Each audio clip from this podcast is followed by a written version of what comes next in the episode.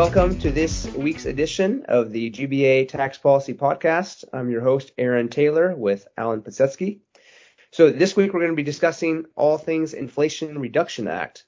Last week there were a number of interesting developments.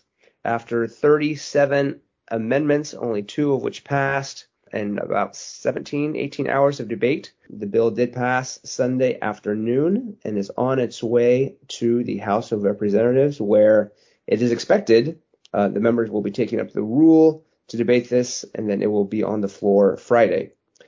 So uh, the first interesting development, I think, was Senator Sinema's announcement of her support and what she requested that would be changed in the bill.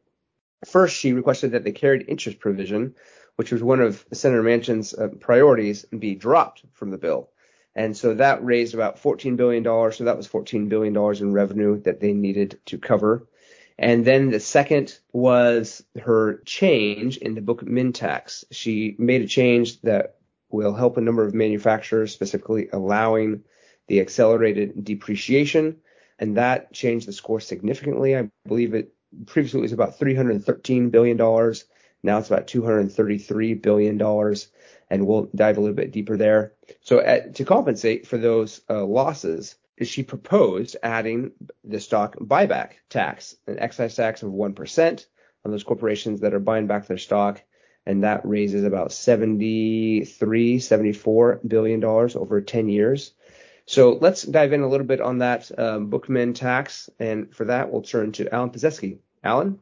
Thanks, Aaron. So the most prominent tax revenue raiser in the bill, as Aaron mentioned, is the 15% book minimum tax and it's on your financial statement income. Let's call this the BMT. So now we've created an acronym for this, the Bookman tax. Who does it apply to? It applies to corporations with adjusted financial statement income over a billion dollars over the prior three years, or if you're a foreign parented corp, you have this additional gateway of 100 million of U.S. financial statement income. So it's a separate threshold.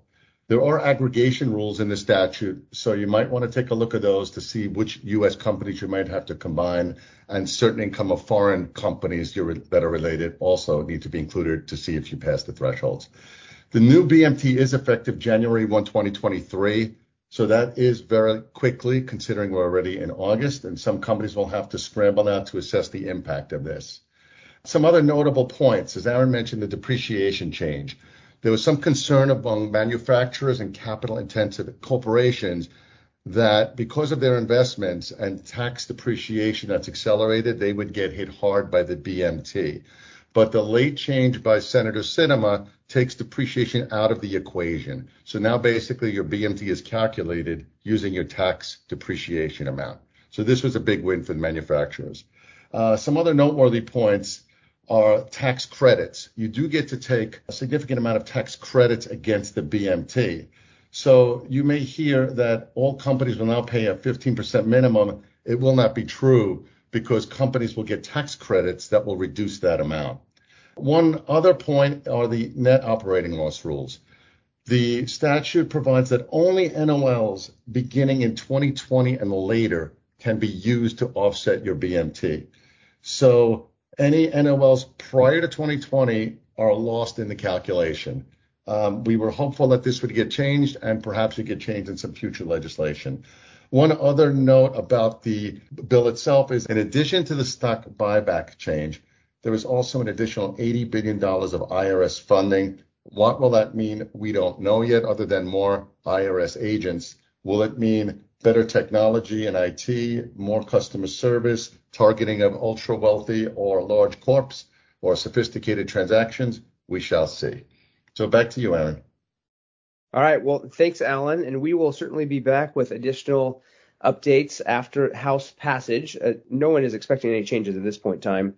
There was some discussion earlier in the week on Speaker Pelosi and her ability to hold her caucus together, but we expect this to pass on certainly a partisan basis. Um, there's no expectation right now that any Republicans would support this in the House. So thanks so much everyone for listening in, and we'll, we'll we will connect again next week.